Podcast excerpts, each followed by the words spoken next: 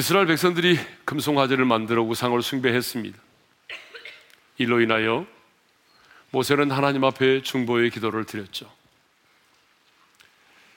그런데 모세는 또다시 하나님이 임재해 계시는 신의 산에 올라서 자신의 목숨을 걸고 중보의 기도를 드렸습니다. 하나님은 모세의 중보 기도를 받으시고 세 가지를 말씀하셨는데요. 그 첫 번째 말씀이 뭐냐 그러면 여기를 떠나서 약속한 그 땅으로 올라가라고 하는 것이었습니다. 우리 1절의 말씀을 다 같이 읽도록 하겠습니다. 다 같이요. 여호와께서 모세에게 이르시되 너는 내가 애굽 땅에서 인도하여 낸 백성과 함께 여기를 떠나서 내가 아브라함과 이삭과 야곱에게 맹세하여 내 자손에게 주기로 한 그 땅으로 올라가라. 그런데 하나님은 이스라엘 백성들을 내 백성이라고 부르지 아니하고 네가 예굽에서 인도하여 낸 백성이라고 그렇게 부르십니다. 하나님은 이스라엘 백성들이 금송아지를 만들어 숭배하기 전까지는요, 언제나 이스라엘 백성들을 내 백성이라고 그렇게 부르셨습니다. 그런데 이스라엘 백성들이 금송아지를 만들어 우상을 숭배하고 난 이후부터 하나님은 내 백성이 아닌 네 백성이라고 말씀하셨습니다. 여러분 이것은 무엇을 의미할까요? 하나님과 이스라엘 백성들 사이에 맺어진 언약이 파기되었음을 의미합니다. 하나님은 이스라엘 백성들을 예굽에서 이끌어내신 다음에 신의 산에서 언약을 맺었는데 그 언약의 내용이 뭐냐 그러면 하나님은 그들의 하나님이 되고 그들은 이스라엘 백성들은 하나님의 백성이 되는 것입니다. 그런데 그 언약이 깨어졌습니다. 여러분 그 언약이 깨어졌다고 한다면 이제 하나님은 더 이상 이스라엘 백성들을 보호하시고 공급하시고 인도하실 책임도 사라진 것입니다. 하지만 하나님께서는 모세에게 이렇게 말씀합니다. 너는 내가 애굽 땅에서 인도하여 낸 백성과 함께 여기를 떠나서 내 조상들에게 맹세하여 내 자손에게 주리라 한 그 땅으로 올라가라. 그리고 3절에서는 이렇게 약속하십니다. 3절을 읽겠습니다. 시작. 너희를 적과 꿀이 흐르는 땅에 이르게 하려니와. 그러면 왜 하나님은 그들을 적과 꿀이 흐르는 그 땅으로 올라가라고 말씀하실까요? 아니, 왜 그 땅에 이르게 하시겠다라고 말씀하실까요? 그 이유를 하나님이 이렇게 말씀하십니다. 하나님 자신이 아브라함과 이삭과 그리고 야곱에게 맹세하여 그 땅을 내 후손에게 주리라고 약속하셨기 때문이라는 것입니다. 그러니까 하나님은 이스라엘 백성들이 금송아지를 만들어 숭배함으로 그 언약이 파기되었지만 그래서 내 백성이 아닌 네 백성이 되었지만 그래도 너희 조상들과 맺은 그 약속 때문에 내가 너희들을 애굽 땅으로 인도하겠다. 다시 말하면 그 조상들과 맺은 약속을 지키시겠다라고 말씀하십니다. 그렇습니다. 우리 하나님은 어떤 분이시죠? 약속을 지키시는 신실하신 하나님이십니다. 우리 하나님이 어떤 분이시라고요? 약속을 지키시는 신실하신 하나님. 우리가 창세기부터 요한계시록을 보게 되면 하나님은 끊임없이 약속을 지키시는 하나님, 신실하신 하나님으로 계시되고 있습니다. 가장 대표적인 사건이 뭐냐 그러면 창세기 12장에 나오는 사건입니다. 여러분 하나님께서 갈대아 우르에 있는 아브라함을 부르셨습니다. 그리고 이렇게 말씀하셨습니다. 너의 본토 친척 아비 집을 떠나라. 그렇게 말씀하시면서 하나님이 일방적으로 아브라함에게 하신 약속이 있습니다. 여러분 그 약속이 뭐냐 그러면 바로 창세기 12장 2절에 나오는 말씀입니다. 읽겠습니다. 시작. 내가 너로 큰 민족을 이루고 내게 복을 주어 내 이름을 장대하게 하리니 너는 복이 될지라. 그런데 안타까운 일이 벌어졌습니다. 하나님 이런 약속을 주셨는데 안타까운 사건이 생겼어요. 이 약속의 말씀을 붙들고 아브라함이 가나안 땅에 들어왔는데 기근이 생겼습니다. 당장에 먹고 사는 문제가 어려워졌어요. 그래서 아브라함이 어쩔 수 없이 신앙의 국경선을 넘어서 이방 땅 애굽 땅으로 들어가게 됩니다. 근데 더 큰 문제가 생겼습니다. 그 문제는 뭐냐면 사라가 나이가 들었지만 자기 아내 사라가 너무 곱고 예뻤다는 것입니다. 자기 아내 사라가 너무 예쁘기 때문에 그 사라가 자신의 아내라고 말하면 사람들이 사라를 빼앗기 위해서 자기를 죽일 것 같았어요. 그래서 자기 아내대로 아내가 아니라 누이라 하라고 거짓말을 시켰습니다. 사라의 얼굴이 너무나 예쁘다 보니까 소문이 나서 이제 바로의 여구방 바로가 그 왕이 많은 돈을 아브라함에 주고 사라가 이제 바로의 궁으로 들어가게 되었습니다. 솔직하게 표현하면 아브라함은 자기 목숨을 건지기 위해서 많은 돈을 받고 자기 아내를 팔아버린 거죠.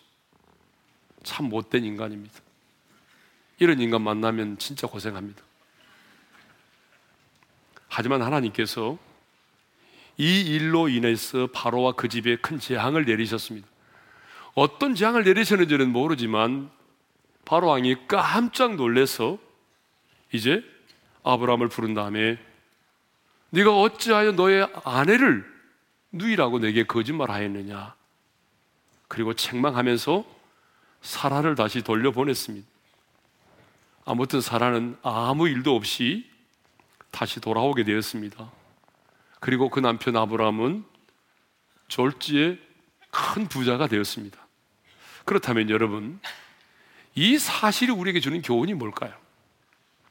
하나님의 사람은 거짓말을 해도 부자가 될 수 있다라고 하는 걸까요? 아니, 하나님의 사람은 자기 목숨 때문에 자기 아내를 버려도 하나님이 책임을 진다는 그런 교훈일까요? 아닙니다. 비록 아브라함이 거짓을 말하고 실수를 했지만 그럼에도 불구하고 하나님께서 아브라함에게 하신 그 약속을 신실하게 지키셨다는 것입니다. 무슨 얘기입니까? 하나님은 약속을 지키시는 신실하신 하나님이시라는 것입니다. 만일에 하나님이 개입하지 않았다고 한다면 아브라함의 품에 있어야만이 사라가 아브라함의 품에 있어야만이 내가 너로 큰 민족을 이루어 내 이름을 장대케 하리라고 하는 그 약속이 이루어질 수밖에 없는데 사라가 아브라함의 품에 있지 않고 바로의 궁에 들어가서 여러분 바로의 아내가 되어 버린다면 이 약속은 이루어질 수 없는 거죠. 그러기 때문에 하나님께서 긴급하게 역사하셔서 바로를 혼내시고 사라를 다시 아브라함의 품으로 돌려보내신 것입니다. 아브라함이 거짓을 말했고 실수했지만 하나님께서는 그 약속을 신실하게 지키셨습니다. 이렇게 우리 하나님은 약속을 지키시는 신실하신 하나님이십니다. 여러분, 오늘 본문도 보게 되면 400년이라고 하는 세월이 지났지만 하나님은 그 약속을 잊지 않고 기억하고 계셨고 지키셨습니다.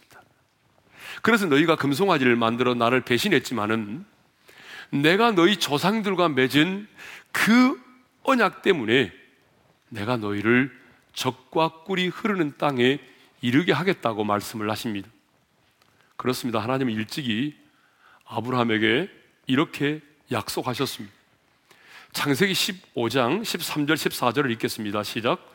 내 자손이 이방에서 객이 되어 그들을 섬기겠고 그들은 400년 동안 내 자손을 괴롭히리니 그들이 섬기는 나라를 내가 징벌할지며 그 위에 내 자손이 큰 재물을 이끌고 나오리라. 여러분 이 약속대로 이루어졌습니까? 이루어지지 않았습니까? 이 약속대로 이루어졌습니다. 이 말씀처럼 아브라함의 후손이 예굽에서 객이 돼서 430년 동안 종살이를 하게 됐습니다. 하나님은 예굽 땅에 열 가지 재앙을 내려서 그, 그 땅을 징벌하셨습니다. 그리고 하나님은 이 약속의 말씀대로 이스라엘 백성들이 예굽에서 나올 때에 많은 재물을 취하여 나오게 하셨습니다. 그리고 약속된 그 땅으로 돌아오게 하셨습니다. 하나님은 이렇게 약속을 지키시는 신실하신 하나님이십니다.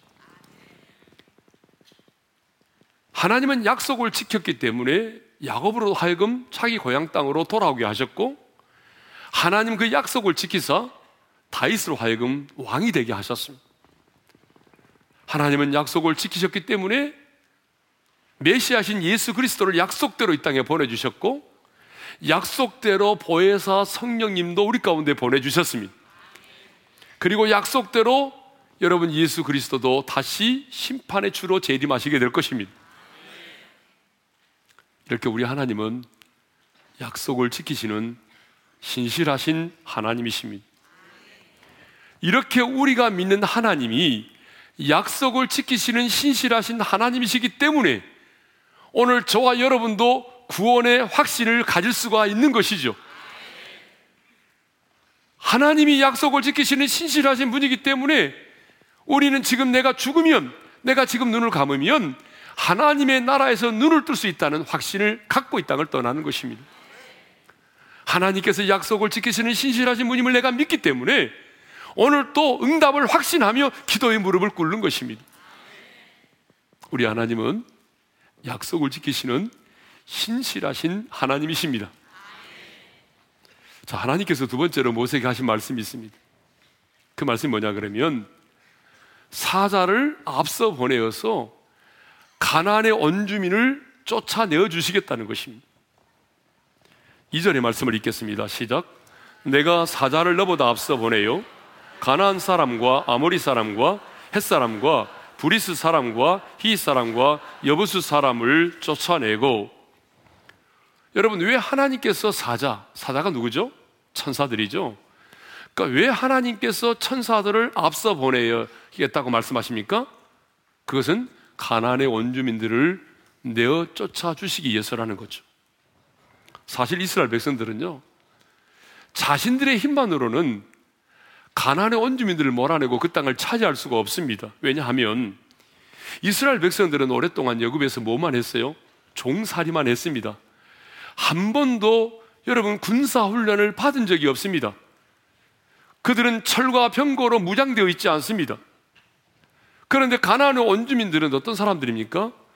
철과 병거로 무장된 정의하던 군인들입니다.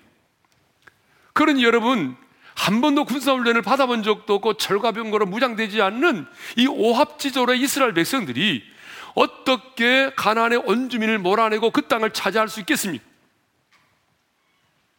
불가능한 일이죠. 그런데 하나님께서는 말씀하십니다. 내가 내 사자들을 너희보다 먼저 앞서 보내요. 가나안의 원주민들을 내어 쫓아주겠다. 여러분, 얼마나 놀라운 약속입니까? 실제로 가나안의 정복은요. 여러분 어떻게 이루어졌죠? 이스라엘 백성들의 힘과 능력으로 가나안 땅을 차지한 것 하나도 없습니다. 여러분 여리고성이 어떻게 정복이 됐습니까? 여러분 이스라엘 백성들이 매일 한 바퀴씩 돌고 그리고 마지막 날에는 일곱 바퀴를 돌고 크게 함성을 지를 때에 여러분 난공불락의 여리고성이 무너졌지 않습니까? 그들의 무슨 여러분 칼과 창과 방패를 가지고 병거를 가지고 자신들의 힘과 능력으로 여러분 여리고성을 무너뜨린 거 아니거든요. 하나님께서 하나님의 사자들 먼저 보내요 싸워 주셨기 때문이죠. 여러분 오늘 우리 영적 전쟁도 마찬가지입니다. 우리의 힘으로는요 저 어둠의 권세를 물리칠 수가 없습니다. 우리의 능력으로는 저 하늘의 공중 곳에 잡은 자를 이길 수가 없습니다. 여러분의 인격이 아무리 고상하고 아무리 여러분이 성실한 인생을 살고 여러분이 아무리 많은 힘과 재물과 능력을 가지고 있다고 할지라도 여러분의 그 힘과 여러분의 인격으로는요 어둠의 권세를 물리칠 수가 결코 없습니다. 하나님께서 하나님의 군대를 앞장서 보내어 주시고 우리를 위하여 싸워 주실 때 하나님께서 우리를 위하여 싸워 주실 때에 우리는 그 영적 전쟁에서 승리할 수가 있는 것입니다. 자, 모세가 하나님께로부터 들었던 세 번째 말씀은 너무나 충격적이고 너무나 슬픈 소식입니다. 그러면 모세가 하나님께로 들었던 이 충격적이고 슬픈 소식이 뭘까요? 그것은 하나님께서 내가 너희와 함께 가나안 땅에 올라가지 않겠다는 것입니다.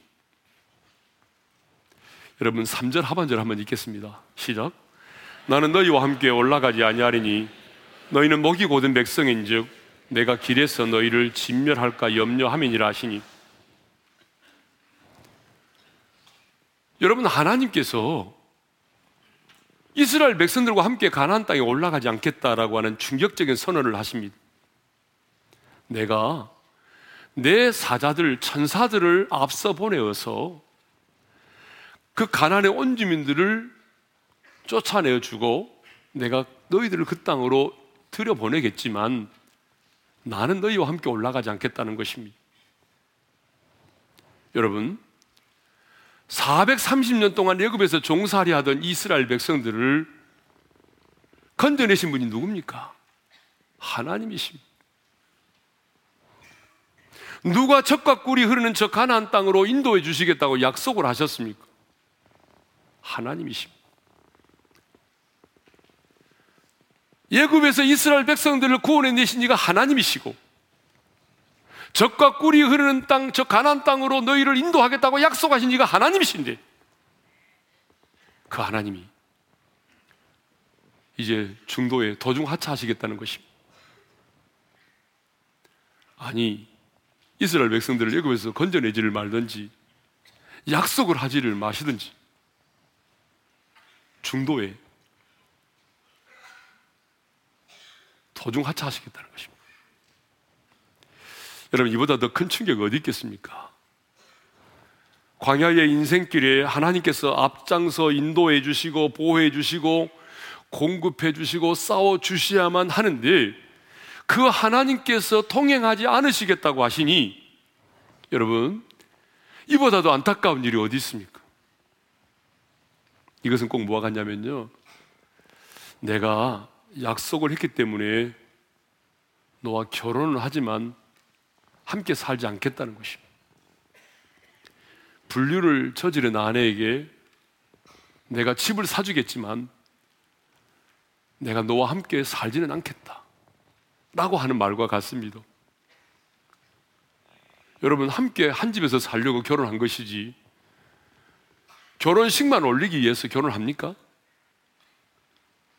결혼식만 올리고 집만 사주고 함께 살지 않는다고 한다면 여러분 그 결혼 생활에 무슨 의미가 있겠습니까? 여러분 그래도 결혼하시겠습니까? 이때 아멘하면 골치 아파요.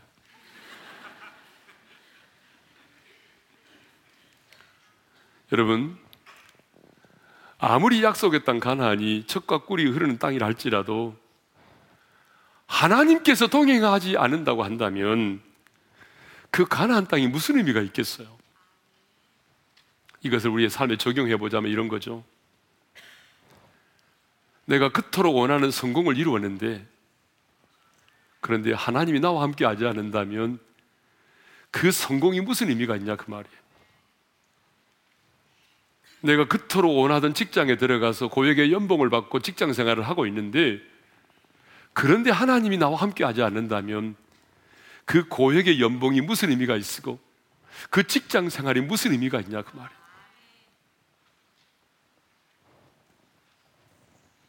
그러므로 하나님께서 그들과 동행하지 않겠다라고 하는 이 결별 선언은요, 이스라엘 백성들에게 있어서 최고의 슬픈 소식이 아닐 수 없었습니다. 그러면 왜 이스라엘 백성들과 하나님이 동행할 수 없다고 말씀하십니까? 하나님 분명하게 말씀합니다. 내가 너희와 동행할 수 없다고 하는 이유를 말씀하세요. 다시 한번 3절 하반절을 읽겠습니다. 시작. 나는 너희와 함께 올라가지 아니하리니 너희는 목이 고든 백성인즉 내가 길에서 너희를 진멸할까 염려함이니라 하시니 여러분 하나님께서 동행할 수 없는 이유를 말씀하십니다. 그게 뭐죠? 너희는 목이 고든 백성이기 때문이라는 것입니다. 너희가 모두 목이 고든 백성이기 때문에 내가 너희와 함께 동행할 수 없다는 것입니다. 그렇다면 하나님이 말씀하신 목이 고든 백성은 어떤 사람일까요? 우리 얼마 전에 다 묵상했잖아요. 그죠? 그 바로 앞장 32장에 보게 되면 목이 고든 백성이 누군지 대해서 하나님이 설명을 하셨습니다. 모세가 시내산에 올라가는데 40일이 내려오지 않는 거예요. 그러니까 이스라엘 백성들이 그 조급함과 두려움에 떨었어요. 그래서 아론을 찾아와서 말합니다. 우리를 위하여 우리를 인도할 신을 만들라고 요구를 했습니다. 그래서 아론이 백성들로 하여금 그 금귀고리를 빼어 가지고 오게 해서 그 금귀고리를 가지고 금 송아지를 만들었습니다. 그리고 아론이 이렇게 말합니다. 이는 너희를 애굽 땅에서 인도하여 낸 너희의 신이다라고 말합니다. 그리고 재단을 만들고 하나님께만 드릴 수 있는 번제와 화목제를 그 금송아지 앞에서 드립니다. 그리고 먹고 마시고 일어나서 춤을 추면서 광란의 축제를 벌였습니다. 그때 하나님은 그 모습을 보시고 출애굽기 32장 9절에서 이렇게 말씀하셨습니다. 읽겠습니다. 시작. 내가 이 백성을 보니 목이 뻣뻣한 백성이로다. 목이 뻣뻣한 백성이로다. 교만하단 말입니다. 목이 고든 백성이다 그 말이. 하나님 앞에서 목이 고든 백성, 하나님 앞에서 목이 뻣뻣한 백성은 누굽니까? 하나님의 은혜를 무시하고 우상을 숭배하는 자들입니다. 그들은 하나님으로부터 특별한 은혜를 받은 사람들이잖아요.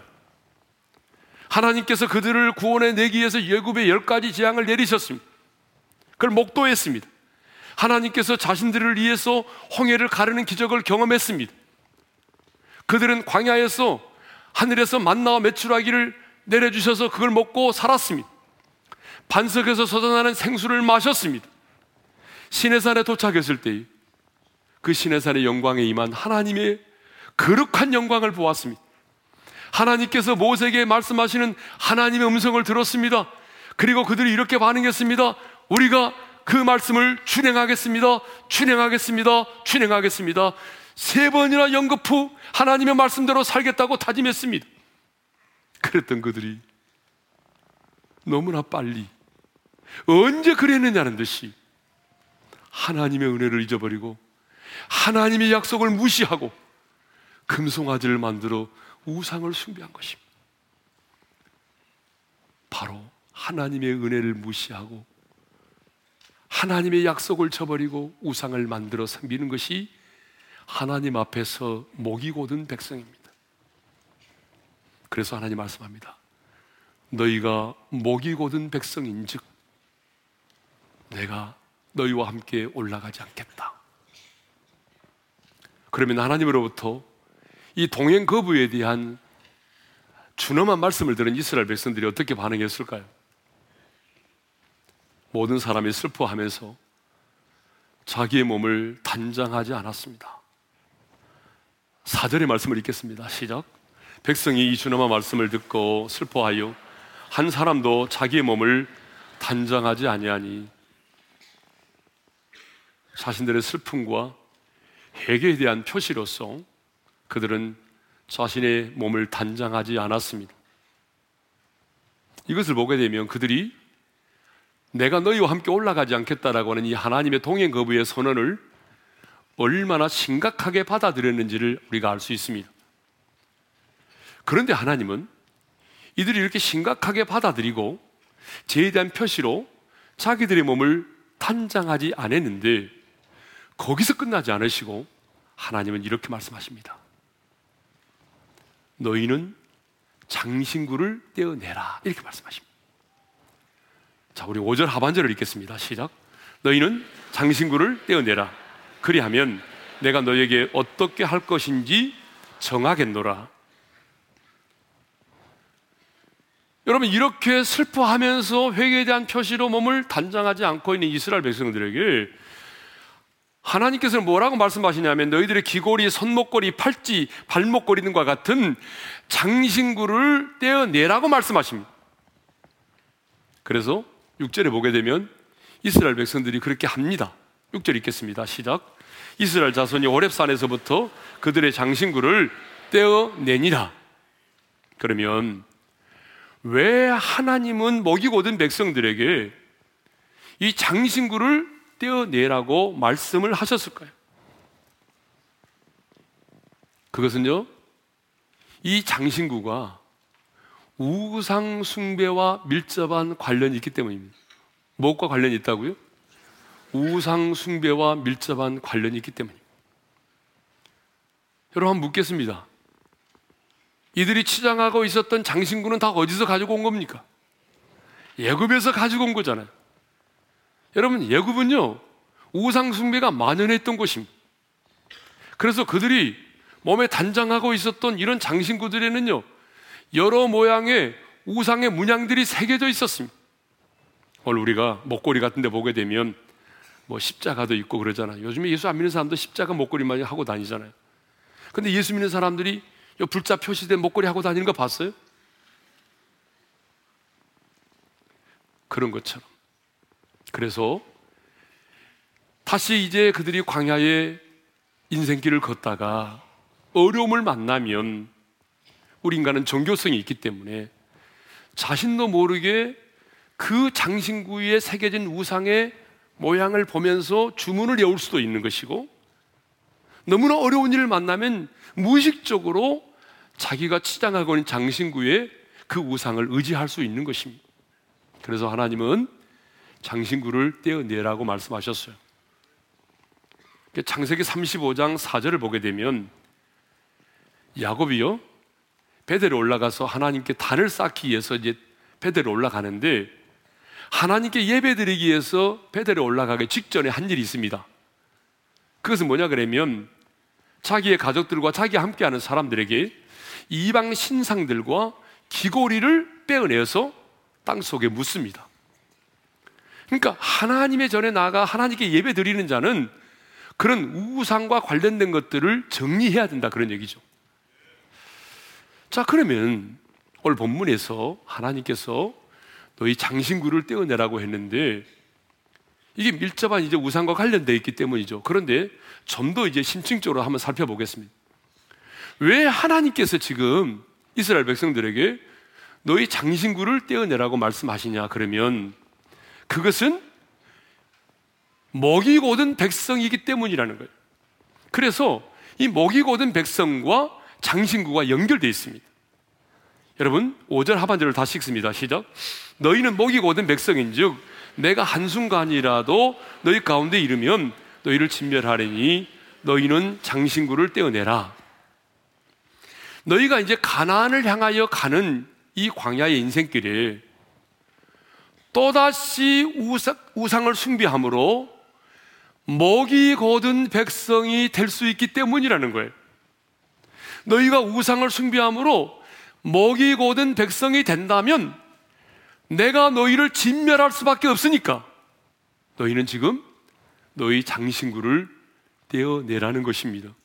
그러면 여러분 여기서 장신구를 떼어내라고 하는 말은 무슨, 무엇을 의미할까요? 가나안을 향하여 가는 광야의 인생길에 또다시 우상을 숭배하는 일이 없도록 하기 위해서 이 장신구를 완전히 내어 던지라 그런 말입니다. 그래서 호크마 주석에는 이 떼어내라고 하는 말을 이렇게 주석하고 있어요. 완전히 내어 던져라 이렇게 말하고 있습니다. 그러면 장신구를 몸에서 떼어내서 완전히 내어 던진다고 하는 것은 무엇을 의미할까요? 여러분 뭘 의미할 것 같아요? 자, 목걸이, 귀걸이, 발찌 떼어내서 완전히 내어 던지라고 하니까 길바닥에 내팽개쳐야 되겠죠. 여러분 길바닥에 내팽개쳤을까요? 아니면은 야곱처럼 땅을 파고 묻었을까요? 여러분 이 이걸 땅에 파고 묻었다고 한다면 이건 정말 심각합니다. 왜냐하면 얼마나 많은 사람들이 그 지역을 정탐하겠습니까? 왜냐 그러면 200만 명이나 되는 사람들이 그 장신구를 떼어내서 묻었으니까 그걸 찾게 되면 장난이 아니잖아요, 여러분. 그런데 성경은 그 장신구들을 어떻게 처리했는지에 대한 구체적인 언급이 없습니다. 하지만 이 사건 이후에 이스라엘 백성들이 성막을 짓고 성막의 기구들을 만들고자 할 때에 자원하는 마음으로 이 많은 금 예물을 드렸습니다. 자, 출애굽기 35장 22절을 읽겠습니다. 시작. 곧 마음에 원하는 남녀가 와서 팔찌와 귀걸이와 가락지와 목걸이와 여러 가지 금품을 가져다가 사람마다 여호와께 금 예물을 드렸으며 여러분 이것을 보게 되면 이들이 장신구를 떼어내서 길거리에 버리거나 땅 속에 묻은 것은 분명히 아닙니다. 그렇죠? 땅 속에 묻어둔 것만은 아니에요. 특히 민수기 31장 50절에 보게 되면 이스라엘 백성들이 전쟁에서 승리하고 돌아온 다음에 금패물, 곧 발목걸이, 손목걸이, 팔찌, 인장, 반지, 귀걸이, 목걸이 등을 이렇게 하나님께 드리면서 이런 신앙의 고백을 합니다. 이 신앙 고백을 한번 볼까요? 다 같이 시작. 여호와께 헌금으로 우리의 생명을 위하여 여호와 앞에 속죄하려고 가져왔나이다. 왜 그들이 이런 금패물을 하나님께 드린다라고 고백하고 있습니까? 우리의 생명을 위하여 여호와 앞에 속죄하려고 우리가 헌금으로 여호와께 드린다라고 고백하고 있습니다. 여러분 이 말이 무슨 말일까요? 자신들의 생명을 보호해 주신 하나님의 은혜에 감사하여서 이 귀한 예물을 헌금으로 하나님께 드린다는 것입니다. 그러므로 이스라엘 백성들이 자신들의 장신구를 떼어냈다라고 하는 것은 다시는 우상을 숭배하지 않도록 아니 우상을 숭배함으로 목이 고된 백성이 되지 않도록 하기 위해서 완전히 내어 던지는 것을 말합니다. 완전히 내어 던졌다는 것은 장신구를 길거리에 버렸다는 의미도 아니고 그 장신구들을 땅 속에 묻었다는 의미도 아닙니다. 하나님께서 주신 원래의 목적대로 하나님께서 주신 원래의 목적대로 성막을 짓고 성막의 기구들을 만드는 일에 자원하는 마음으로 온전히 내어 드렸음을 말합니다. 이게 뭐냐? 떼어내었다라고 하는 말입니다. 여러분, 왜 하나님께서 예굽을 떠날 때 그 많은 장신구들을 가지고 나오게 했어요? 여러 가지 이유가 있어요. 그 중에 하나가 뭐냐 그러면 430년 동안 종살이를 했지만 품삯을 받아본 적이 없어요. 그래서 하나님은 그동안 밀린 품삯을 일시에 싹 정리해가지고 받아 나오게 한 거죠. 여러분, 그것도 한 이유 중에 하나예요. 그런데 그보다 도 중요한 이유가 있습니다. 하나님께서 예굽을 떠날 때 그 많은 장신구 금은 폐물을 취하여 가지고 나오게 했던 가장 결정적인 이유가 있습니다. 그 중요한 이유는요. 예수 그리스도를 계시하는 예수 그리스도의 모형이 되는 그런 성막과 성막의 기구들을 만드는 일에 그 모든 것들이 들여져서 쓰임을 받을 수 있도록 하기 위함이었습니다. 그런데 그들은 하나님께서 은혜로 주신 것들을 가지고 금송아지를 만들어서 우상을 숭배했습니다. 하나님께서 은혜로 주신 것들을 가지고 자신의 몸을 치장하고 단장하는 데만 관심을 가졌습니다. 그런데 이제서야 하나님께서 주신 것들을 원래의 목적대로 하나님께 내어드린 것입니다. 여러분 이것이 뭐냐면 장신구를 떼어내었다라고 하는 의미입니다. 자, 그렇다면 오늘 저와 여러분에게 있어서 이 장신구라고 하는 건 뭘까요? 정리를 잘 하십시다. 이제 중요합니다. 오늘 저와 여러분에게 있어서 장신구라고 하는 게 뭘까요? 오늘 저와 여러분에게서 장신구는요, 하나님께서 우리에게 은혜로 주신 것들인데, 하나님께서 분명히 은혜로 내게 주셨는데, 이 광야의 인생길에 언젠가는 나의 우상이 될 수 있는 그 어떤 것입니다. 여러분 아시겠습니까? 그러니까 나의 지식, 때로는 나의 재물, 때로는 나의 사업장, 나의 직장, 그리고 내 사랑하는 자녀, 나의 장신구일 수 있습니다. 하나님께서 은혜로 좋은 대학에 들어가기도 했고, 좋은 교수 만나게 했고, 좋은 논문도 쓰게 했습니다.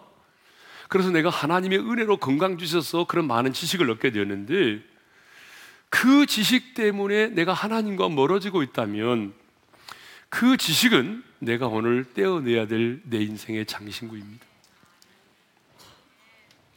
하나님께서 어려운 때에 은혜로 사업장을 열어주셨습니다. 고비 고비마다 위기가 있었지만 그래도 하나님께서 감당케 하셨고 그리고 많은 재물도 취하게 해주셨습니다. 그런데 그것 때문에 내가 하나님과 멀어지고 있다면 하나님이 은혜로 주신 그 사업장과 그 재물이 오늘 내가 떼어내야 될 인생의 장신구일 수 있습니다. 하나님께서 가정에 귀한 자녀를 선물로 주셨는데 오늘 내가 하나님보다 내 자식을 더 사랑함으로 그 자식에 매여 있는 인생을 산다면 사랑하는 그 자식이 오늘 내가 떼어내야 될 내 인생의 장신구일 수 있습니다. 여러분, 왜 하나님께서 장신구를 떼어내라고 말씀하실까요? 목이 고든 백성이 되어 광야의 인생길에 하나님께로부터 더 큰 심판, 더 큰 징계를 받지 않도록 하기 위해서입니다. 왜 하나님께서 장신구를 떼어내라고 오늘 저와 여러분에게 말씀하십니까? 그 장신구를 떼어내야만이 하나님이 우리의 인생길에 우리와 함께 통행할 수 있기 때문입니다. 광야의 나그네 인생길을 거는 우리가 누릴 수 있는 최고의 축복은 바로 하나님과 동행하는 것입니다. 여러분, 정말 하나님과 동행하는 것만큼 아름답고 그리고 멋있고 영광스러운 일은 없습니다.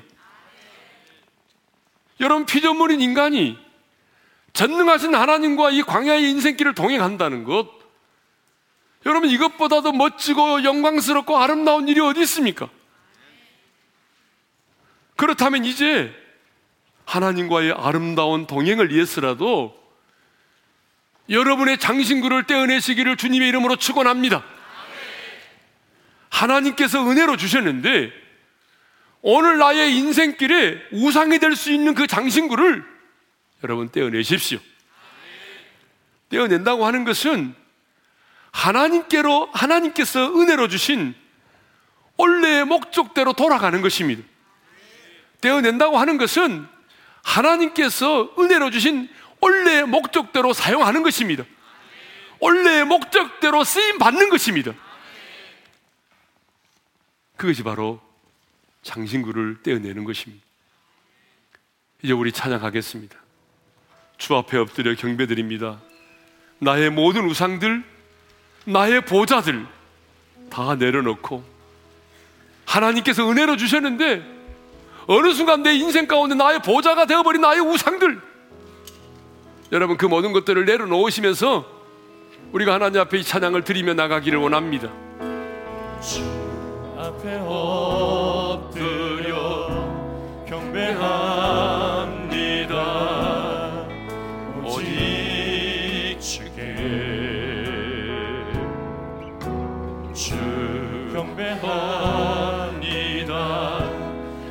신나니 오직 주께 나의 모든 우상들 나의 모든 우상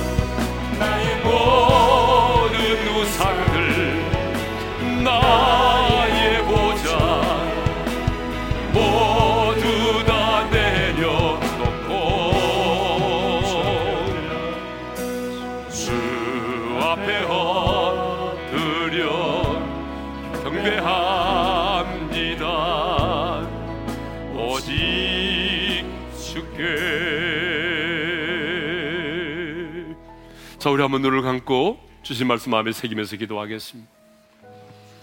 여러분, 다른 말씀은 다 잊어도 괜찮아요. 오늘 이 말씀은 반드시 마음에 새겨야 합니다. 너희 장신구를 떼어내라. 너의 장신구를 제거하라. 여러분, 이 장신구가 뭐예요? 하나님께서 내게 은혜로 주신 것들인데 이 광야의 인생길에 나도 모르게 우상이 되어 있는 그 어떤 곳입니다. 여러분, 나도 모르게 내 인생 가운데 우상이 되어버린 것들이 있어요. 내 자녀일 수도 있고, 재물일 수도 있고, 사업장일 수도 있고, 달란트일 수도 있습니다. 그를 떼어내라는 것입니다. 왜냐하면 그래야 내가 너와 동행할 수 있다는 것입니다. 그 장신구를 떼어내어야 미래에 더 큰 하나님의 징계를 받지 않는다는 것입니다. 여러분, 오늘 떼어냅시다. 오늘 성령님께 물으시면 성령께서 오늘 내 인생의 보좌가 되어 있는 것들, 내 인생의 우상들을 깨닫게 하실 것입니다. 여러분, 과감히, 과감히 내려놓으십시오. 그래야 하나님과 동행할 수 있습니다. 오늘은 부르짖어 기도하지 않고 잠잠히 작은 목소리를 기도할 텐데 하나님 앞에 물으십시오. 주님 내 인생의 창신구가 무엇입니까? 오늘 내가 떼어내야 될 내 인생의 창신구가 무엇입니까? 깨닫게 하시고 포기하시고 내려놓을 수 있게 도와주셨어. 인생에 남은 광야의 길 하나님과 동행하는 자가 되게 해 주십시오. 우리 잠잠히 기도하며 나가겠습니다. 기도하겠습니다.